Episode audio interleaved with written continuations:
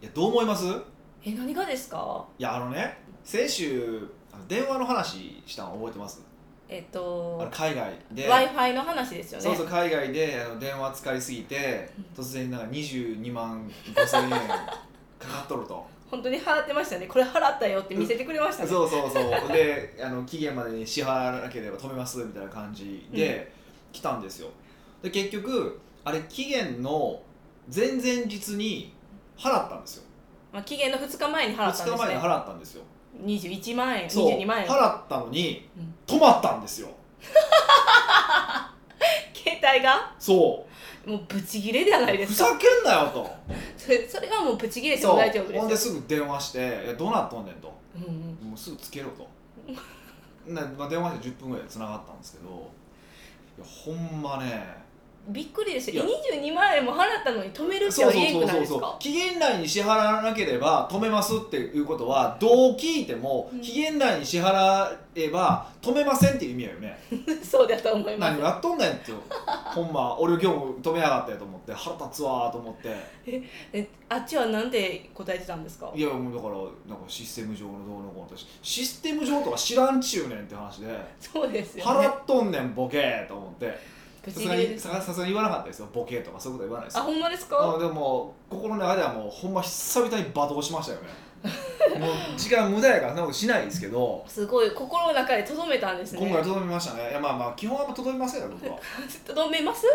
普段とどめてますよ僕こんなクレーマーじゃないじゃないですかうん確かにねだからもうポッドキャストでみんなに言おうと思ってあのハゲのハゲがやってる携帯会社ダメですよって言いたかっただけなんですけどそう私もそうハゲさんのやつなんでそんなこと思わへうんちうちもそうなんで仕方がないですけどあもうこれで乗り換えますいやか乗り換え乗り換えないじゃないですか携帯って腹立ちますよねあ乗ねり換えるのまた面倒くさいじゃないですか乗り換えのための手続きをまずまあ他のところでやってまたハゲのところの携帯電話会社で処理してもらってってやったら結局2時間3時間かかるでしょでまた新しい携帯買って新しい携帯設定せなダメでしょだから1時間また2時間かかるでしょってこと考えたらね結局ねもうハゲでとどまらんので仕方がないんですよハゲでとどまるとかおかしいおかしいもうハゲ続けなければならないわけですよいえーどうするんですかヒデさんもハゲになったやら別にいいですよえちょっとショック俺はあのハゲが嫌なだけ でハゲの会社が嫌なだけでハゲがあかんって言ったわけじゃないですから確かにそう確か に体質の問題は仕方ないですけどあのハゲの携帯電話がムカつくってだけの話ででもそれを持ち続けなあかんってこともムカつきませんかムカつくんですよムカつくんですよあじゃあワイモバイルにしますかいやそういうのはいら ないですよどうせあれもハゲの生きかかっとるじゃないですかワイモバイルってこと結局もうだから携帯持つのには仕方ないんですだかよらそうだから本当にねだから選べないっていうのはあの選べないっていうのとスあのスイッチングコストが高いっていうのはやっぱ嫌ですよねっていうことですよねうーんあもうこっちからしたらその乗り換えする時に、なんかキャッシュバックみたいなのがあってうんこっちに利益が持たされるような感じじゃないですか最初は、うんうんうんうんだからちょっと嬉しいっていう気がするんですけどそれはお思わ金なおい金だけやったらねそうですよまあでも例えばまあ2万円返ってくるとしますでそれで4時間とか5時間取られます俺の時給なんぼやねんって話じゃないですかまあねヒデさんの時給は高いよ高いけど私だったら嬉しいいやだからそれが価値観だと思うんですけど、はい少なくともこのポッドキャストを聞かれてる方っていうのはまあ最低なんですけど最低い時給2万3000円取ってもらわないとダメなんですよ時給2万3000円ですかこれなんでかっていうと働く時間が4時間で、えっと、年収3000万かなんかで計算をしてるんですけどちょっと僕もわ細かな計算忘れましたけど要はそれぐらいの計算ですると大体2万3000円ぐらいうんの時給が取れ取れる仕事以外をしてはいけないと逆に言うとそれぐらいの金額稼ぎたければ年収に3000で働く時間34時間でってややったら大体その1時間あたりの時給が、まあ、要は2万3000円になるっていう計算なんですよ、へえメモメモメモ、でそれを裏上まあ下回るような仕事をしたらダメだっていう話なんですよねで今回の話はこれはそうじゃないですか、 そうですねう4時間とかやったらんもっとががっつりじゃないですかそうですねっていうことを考えても仕方がないのでやらないですけどうーんこの鬱憤を誰に言うたらええねんみたいな感じですだからねもうポッドキャストで言って解消するしかないですよねでこれで言って、まあ、みんなに共有できたっていうので解消するでまあ1回分のポッドキャストのネタできたって言ってこう、まあ、ストレスをなくすっていうふうな、まあ、やり方しか僕にはないわけですよすごいやり方ですね、まあ、それでこう鬱憤が晴らされたならよかった、あれだかどうかわかんないですけど、まあ、とりあえず僕は言い続けますよこれをまあ、じゃあ22万円分ぐらい言い続けへんかったら22万円プラス僕の4時間分ですから、ね、言い続けないといけないなとは思ってるんですけどためになりましたかねみんな、まあそうで携帯電話の会社ってやっぱりあのー本当に問題いっぱいありありなんですよね、まあ、別にそれはだからあのその会社だけじゃなくてあの残りの2つもそうだと思うんですけどでも基本的に、えっと、新規を、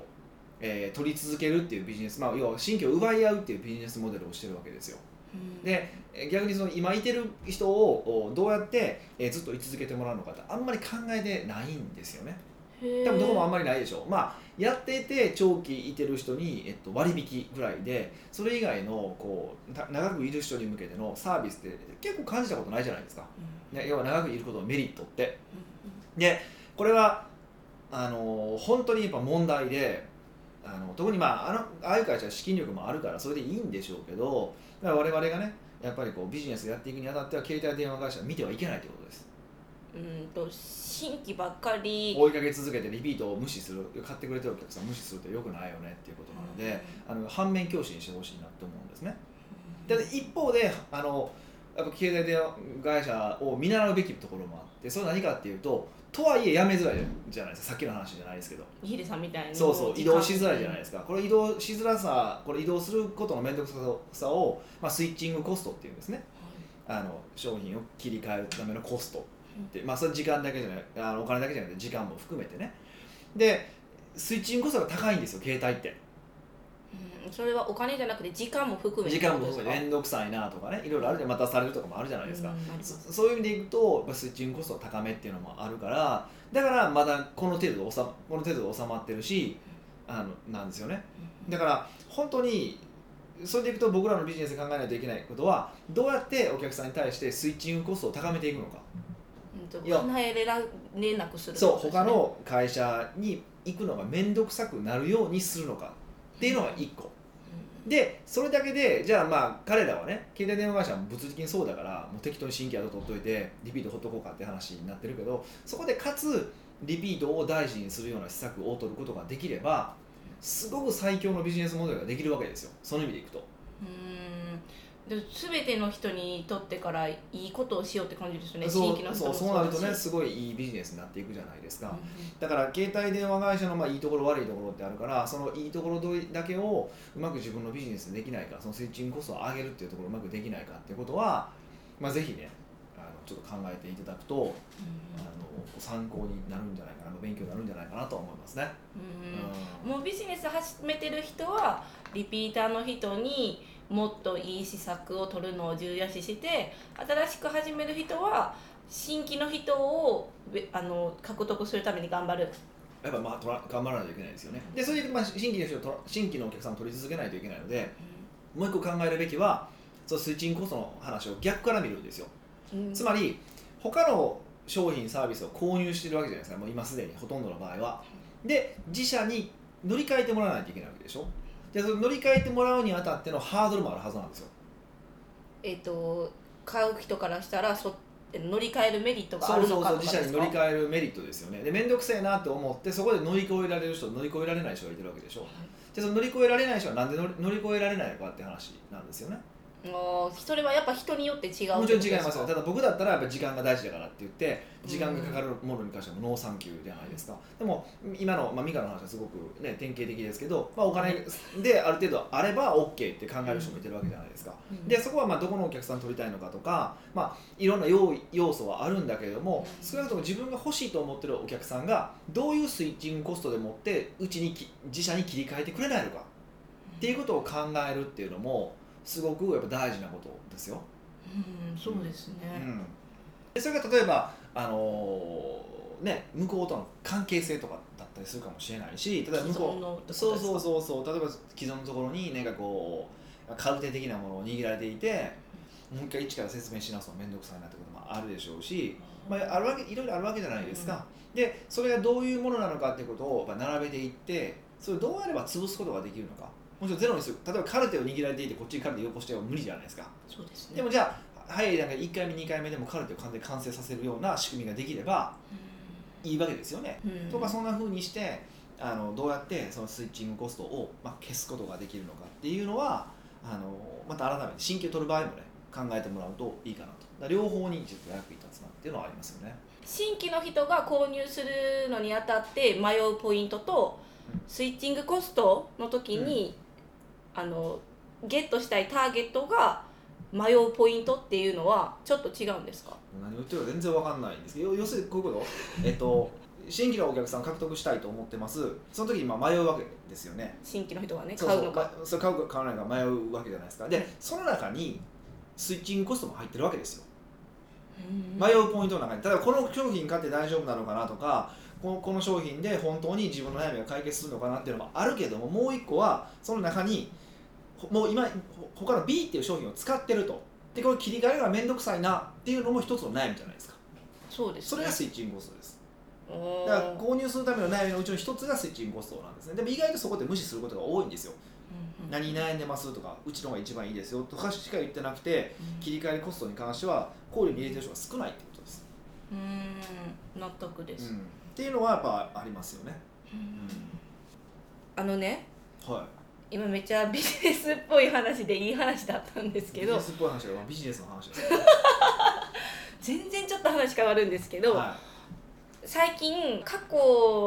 のポッドキャストを見れるようにしてるじゃないですかレビューを書いてくださったお礼に対してい、あレビュー5件につきあの1記事ずつってやつですねはい、はい、それのねなんか見るところがよく分からへんっていう問い合わせを何件かいただいたりまた聞きしたりするんで、はもう一回お知らせするんですけどいね、はい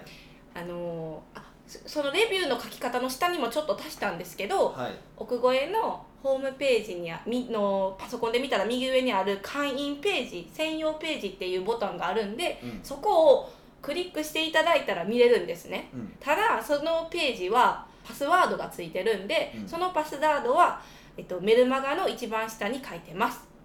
はい、だからメルマガ、まあ、奥越えのメルマガを登録しておいてもらうと、えっと、その会員ページの URL とパスワードも入ってるのであそうですねそうやそうだそうそうそうあそこクリック してそあうクのリッパクしてスそのワパースドワード入入れれるてもらえればまめっちあ、ゃあ早のいそれ以外のねあの僕の若い時の動画も出てるんであれほんま早く変えたいねんけどねあれねあれそうですよねちょっとヒデさんいいんですか恥ずかしいなと思ってあれ何年前なんですかどれぐらいなんやろねあれだいぶもう違います5よ年ぐねらいは経ってるよねでもこう言っちゃなんなんですけど、はいやっぱりね、はいオーラが違いますねやっぱり変えましたから ね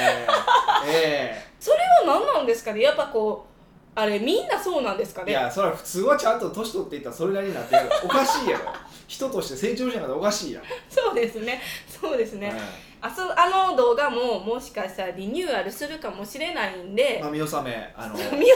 見見納納めめ見納めにぜひ見ながら、まあ、そのレビューの方もねそう、あレビューというか過去のあの記事の方ですよねうんうんあのまあ中身は繰り返しになっちゃうんですけど、まあ、ポッドキャストはあの過去1回目から多分100回目ぐらいまでえ違いますよ53ぐらい50ぐらいまではあのまあ美香さんの前のパーソナリティと、まあ、僕とね美香さんと別の方と,、えー、とやってたんですけど、まあ、それは全部ちょっと今諸事情があって下ろして ると今見れない聞けない状態だとそうなんですよので、まあ、どういうことをお話ししてるのかっていうことを、まあ、記事に直した形でえっとお渡ししますというものなので、まあ、ぜひぜひあの興味がある方はまずレビューを書いてみてくださいねってそうですねレビューを書いたものだけ見ることを許されるものでございますので まあぜひぜひあのご覧いただければと思います北岡秀樹の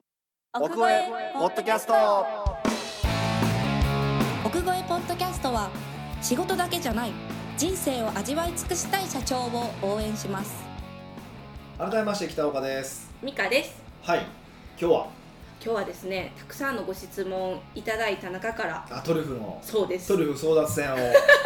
勝ち抜いた 勝ち抜いた人ははいニックネーム川崎の元スタバリスタマーケコンサルですなるほど長いですね、うんいや神々やしスタバリスタマーケコンサルさんなるほど皆さんがすごい苦手な数字についての質問でしたはい、質問はうんマーケティングコンサルタントが見るべきクライアント企業の財務諸表のポイントあるいは北岡さんの考えをお聞かせ願えませんかというなる質ほ問、どね、これあのめちゃはしょりましたねめっちゃ長い背景の話があってえそうなんですよ追伸まであってみたいな感じですけどま あ、まあ、はしょって まあ全然大丈夫そうですけど私は読んだけど、はいこれはちょっとあのまあまあまあ流さんでもいいかなまあまあそう長いもん 具体的でありがたいんですけどなるねほどねでもあれあれなんですねこの人ほんまにそのニックネーム通りスタバで働いてたんですねねえしかも四つ橋沿線のスタバやっぱ関西でしょちょっとヒデさんとかぶってるんじゃな年い齢にでよすってもしかかしたら被ってる可能性ありますよねしかもででもかっこいいですよね卒業後2年間バンクーバーのスタバで働いていましたバンクーバーってめっちゃ英語ペラバペババラやバんンクーバーってってね言いたいですよね本当 ね言いたいだけいいやだないけですなんかですけどね まあいいんですけど、まあ、財務っていう話ですね、まあ、これあのマーケティングコンサルタントが見るべきっていうことではなくて、まああのこの人に聞かれてる方社長が多いので、まあ、社長が見るべきっていうところでお話をちょっとできればなっていうふうにあの思います。まああのここで全部話できるわけでは当然ないので概要ざっくりとした話なんですけど、うんまあ、やっぱり一番初めに見ないといけないところはやっぱり商品のあらりですよね。はいあらりとはお願いしていいですか、はい、あらりってわかりまわからないですよね。えっと売上はわかりますよね、当然。そうですね商品の価格かける、えー客数あそうなんでですすよよね。ねだってそうですよはね。いうん。でだからまあ例えば1万円のものを、えー、10 10人人が買ってくれました。 10万円10万円ですよねっていう。その10万円が売り上げそれが売り上げですよねでも当然その商品を売るためには、えーまあ、材料であったりとか仕入れとかが必ず必要になってくるわけですよねでまああの我々のようなあのコンサルタントの場合はまあないですけどうんないんですかないですけどうんで仕入れが基本ないからないのであの、まあ、ゼロほぼゼロって考えていいんですけど、まあ、例えばね、えー飲食店とかやっていたら食材とかかかるでしょうし、まあ、家具とか作っていったら木木代とかかかりますよねうんそういうのがあるので、えっと、そういう金額のことそれを、まあ、原価って言いますはい原価でその売上から原価を引いた金額のことを粗利って言いますうんだから例えばさっきの話だったら、えっと、その原価材料費とか1000円かかるとするじゃないですかはい1個1万円の商品を売っていて1000円かかりますとだから材料費がそうすると粗利は9000円9000円でかつそれが10個に10人売れてるわけだから会社の粗利としては9万円ですよねはいこれ分かりますはいわかりました、はい、でそのその9万円から例えば、えっと、会社の人件費であったりとか家賃であったりとかうんまあいろんなもろもろまあ自分の役員報酬ですよねへー含めて引かれて最後に残るのが、えっとまあ、いわゆる営業利益ですよねうんまあ、ほんほんとちょっと細かくちょっとちょっと違うんですけど、まあ、えざっくり言うと営業利益なんですよねはいでまああの我々の会社だったらそれ以外の利益あんま気にしなくてよくてあのまあ本当はなんかその営業外の利益とかいろいろあるんですけど、まあ、実際にその営業利益から、えっとまあ、税金が抜かれるとうんでそれが税引き後の経常利益ということになります大体まあざっくりまず追いかけないといけないのはそこ多いですねそれでもでもではでも粗利と,、えー、と営業利益と、まあ、その後税引き後の利益、まあ、税引き後の利益は、まあ、営業利益が残ってればちゃんと税税引き後の利益が出るから、まあうん、置いといたらいいんですけど、まあ、だからとりあえずまず粗利と、えー営業利益はちゃんと追いかけましょうねはいということです。で、あのーまあ、どこまで細かく見るのかによるので何とも言えない部分もあるんですけどとりあえずそれを追いかけるというのが一つででもう一個やっぱり自分のビジネスにおいて考えないといけないことはじゃあそもそもその粗利の率がいくらなのかあらり率ってこと粗利率がいくらなのかうーんっていうことですよねこれを考えないといけないですどうやって考えるんですかえで何を何を考えないといけないのかっていうと粗利が低い商品例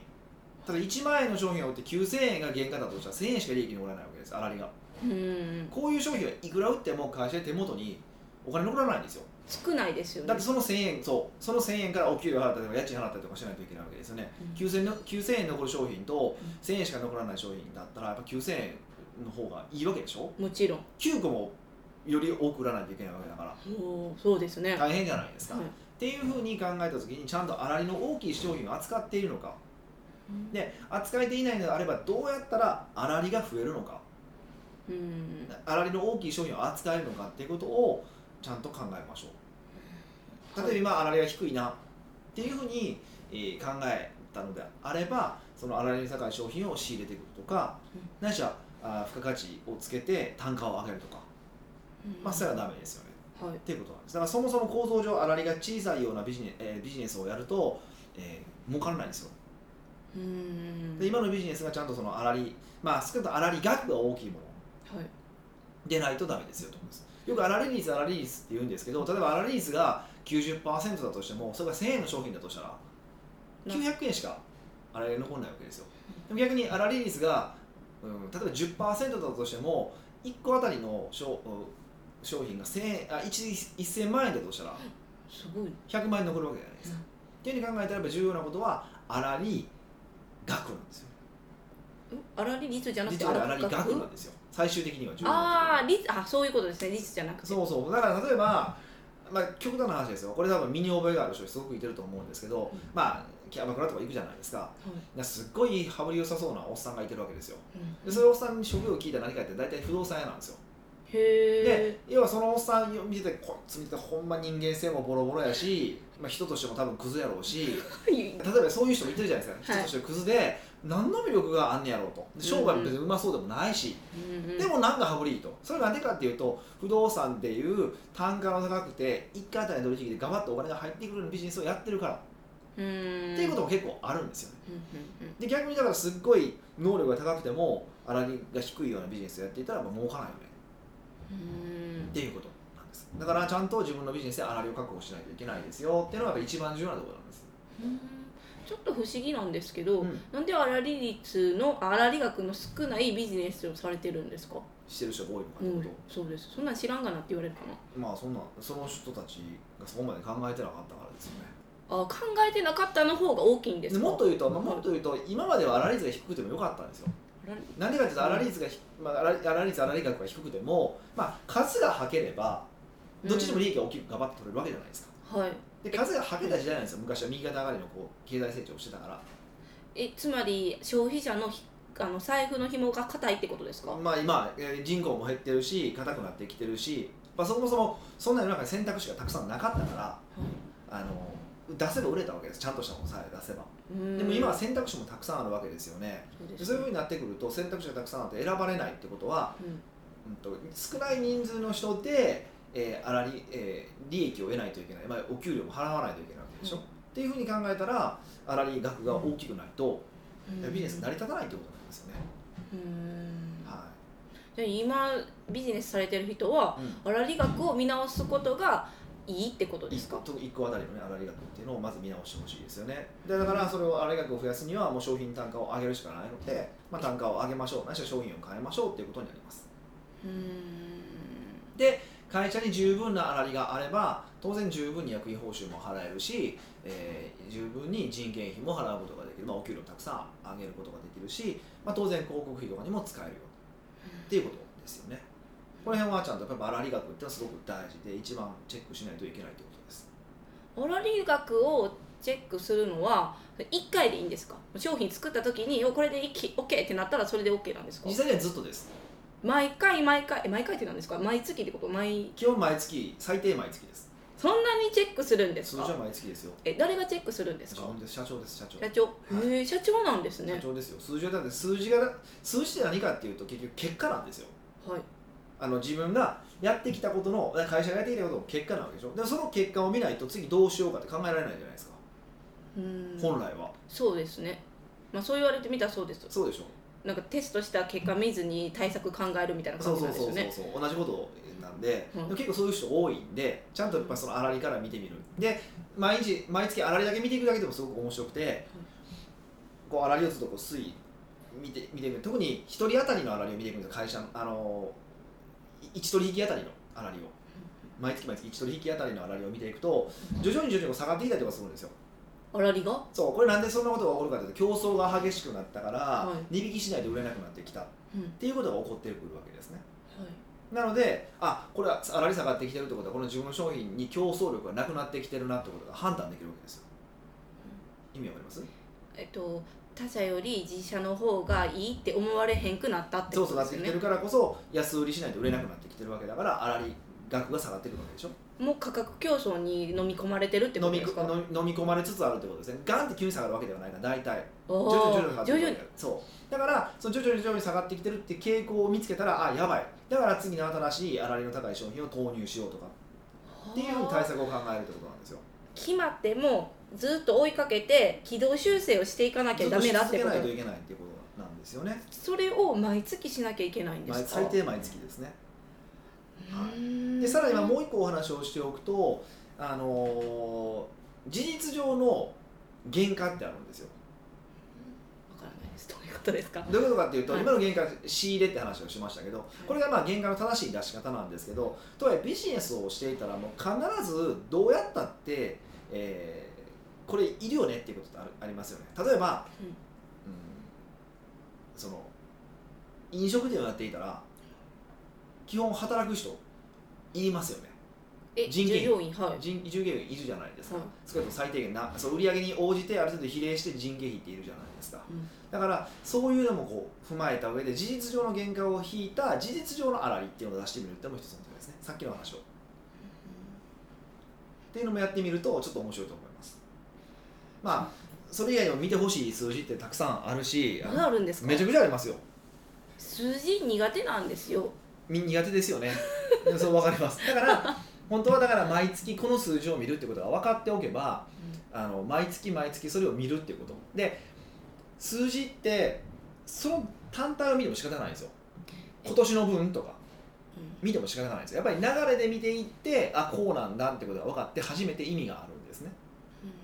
あ6月7月8月9月あこういうふうになってきてるなこういう傾向があるなってことが分かって、まあ、初めて意味があるのでちゃんとずっと見続けるっていうことも大事だってことですねじゃあ毎月その数字を出してまず出すことが一つと、はいその数字を見続けて対策を練るってことが二つそうですねだから特にまあ見てほしいポイントとしては粗利と、まあ、事実上の粗利ですよねうんこれをまず見てみるところから、まあ、始めてみるといいんじゃないかなと思います。えヒデさんはそれいつから見てるんですかずっと数字えっ、と秘密基地 J を開業してずずっとですね、へえあ正しくはね実はこれあのー細かい話でいくとその数字を見るために秘密基地 J を作ったっていうのが正しいですねうんどういうこと順序が逆えっ、とまあ僕は秘密基地 J っていう会社の前にもう一個別の会社がもともとあったんですねその会社でき独立起業してずっとやってきて、まあ、今もその会社一応あるのはあるんですけどでその時は、まあ、正直ほらもうマーケッターなのでもうマーケティングでお客さんさえ集まってたら儲かるからいいよねっていうタイプだったんですよへえで実際そういうことを書いてるマーケッターもいてたんですようんうんお客さんさえ来てて儲かってたら数字なんて見なくても大丈夫ですよみたいなこと書いてる人がいてたんですよ結構有名なマーケッターでで、まあ、僕もそれ信じててあ信じたんですかもうねまあてか信じてたっていうか数字嫌いやから正当化したんですよそれでああちょっとちゃうかもしれへんけどあこの人言ってるからええかみたいな え妥協じゃないですかそうそうそうえ出会ってたんですよでも、まああの先生につくようになってから、い、やいやいやとちゃんと見なさいって言われて、うん強制的に見ざるを得なくなって見てたんですよへえ数字苦手やったけどその先生がおっしゃるからもう頑強張って制やった的に見せさせられるからうんでそれでその前の会社で見てたんですけど、うんまあ、決算書とかも見るわけですよはいでもその時に何が、まあ、あるかっていうとそのもう見ないでやってきたからちゃんと細かく数字取れてないんですよ過去の数字がその前の会社はうん、だからさっき言ってた数字を出さなってなかったから出してなかったからね当然ね、でじゃあどうしようかと思ってじゃあ新しく会社作り直そうと思ってちゃんと会社ええそ数こ字見で る見るための。っていうことで新しくその秘密基地 A っていう会社を作ってでそこでちゃんともう数字を見ていくっていうことを決めてやってきてるのがこの秘密基地 A なんですねだから実はまあもちろん他にもちょっと理由はあるんですけど大きな理由の一つはそれですちゃんと数字を見るために見て経営をするっていうのをやるために秘密基地 A を作りました、うんそれしてからどうですか変わりましたかすんごい変わりますようん僕はだからそのねあのーいやもうマーケティングさえできていれば大丈夫だよって言ってたマーケッターを訴えたいなと思うぐらい本当にいやあれがなかったら、はい、まあ後で計算したんですけど多分ね今キャッシュが倍残ってると思いまし倍たうんえどうじゃあえうんその人はそれを信じて言ってるんですかいやよくよく考えてこれ今だと振り返ったらもうこうやって今自分で数字が分かるようになってある程度分かるようになってその人の言葉を見ると、まあ、あとマーケティングもある程度理解するようになってみ見るとこの人考えたらね MBA を持ってるんですよ、 MBA はいまあ、ビジネスのしあの資格修修士ね経営修士持ってるんですよ、うん絶対数字知ってるはずなんですよででも僕みたいなんばっかりやからみんな分かってるんですだからそう数字マーケティング好きな人って数字は分かってるから大丈夫ですよって言って認められてただけだったんですよ多分えー、じゃあえちょっともしかダしたメらじゃないですかもしかしたらその人分かってるかもしれないですよあ分かってないかもしれませんよ、うーんちょっと僕僕どっちか分かんないですけど多分おそらく分かってるんじゃねえか めっっちゃてもうい目う疑が怖い怖い、惑が僕の中にはあってうんなんとかこう追ったら一回聞きたいですよ分かってましたよねって聞きたいんですけど、まあ、うんお会いしたこともないのであれなんですけど あの本当ねうんだから僕もそういうあなたは今のままで大丈夫っていうマーケティングに、ね、マーケッターって言いながらそのマーケティングに引っかかってたってわけですね、うーんはいヒデさんのその過去もあるからヒデさんもみんなに数字を教えたいってことですかああなんでそんなお話になってああなるほどねそうなんですよえなんでかって言ったらおちょっと今思い出したのがヒデさんも怒ってたじゃないですかもうムカつくみたいな何がですかあの数字分かったからその人のことめっちゃムカつくって言ってて残酷なお金のルールで全部説明するじゃないですか、うんしてますね最近ではいその時になんかお客さんとかもなんかめっちゃムカつくみたいな感じになってくるからちょっと怖いなみた いな見ててなんか腹立ちます北岡さんみたいな言ってるからなんかどうどうみたいなそうだからそうあのあのそう過去のその人にムカムカつくし自分にもムカつくんです よねそうなんで逃げてきたんやと、うん逃げへんかったらこんだけお金溜まったのにみたいなねそうそうそうああるからね同じフレーズ言っててもその人訴えたいみたいなそうそのちその人はお習った人に対してめっちゃムカつくあ言うてるしあそうですよね、うん、だだかかららちょっと怖いなみたいなそうそうそうだから何個ぐらいお金のルールってどんな話なんですかって話でいくと、うん一1個はそういう話なんですねちょうど本当にその数字を見るどう見ていくのかっていう話なんでまあもし興味があればそういうのもね、うん受けてもらうちょうどまだ募集してるんやったっけねそうですね募集一回閉じたんですけど、はいまたオープンさせましょうかちょっとしてもらったらじゃあちょっとだけはい2日3日だけ見れるようにして今週末ポッドキャスあそトうですねの週末2日間ぐらいだけ開けてふまあ、週末、まあ、週明けぐらいまでかな週明けぐらいまでは開けて開けて見てもらえるといいかなと思いますはいぜひあの数字にこううってなる人もね来てもらったら、あもうこんなにお金残ってないや本当はっていうことにいや本当気づけ実感るすしると思います実よ感したらその後にね残せるから、いもうどこかで気づかないといけないんでねうん一回来てもらうといいかなと思いますね、はい私もいるのでぜひお待ちしてますあなるほどそういうことね会いたいですみんなに、はい じゃあ川崎の元スタバリスタマーキコンサルさんにはトリュフをお届けしますはい私のレシピ付きでレシピあそうかそうか忘れてましレたシピ付きであしかもね食べたんですよ、はいむっちゃ美味しかったですよやっぱりねはいなのでこれぜひおすすめなんでレシピ通り食べてくださいね、はい、じゃあまた質問お待ちしておりますはい、次回からまた時計とはいコーヒコーーヒーに戻りますけどもぜひぜひご質問いただけると嬉しいですまた来週お会いしましょう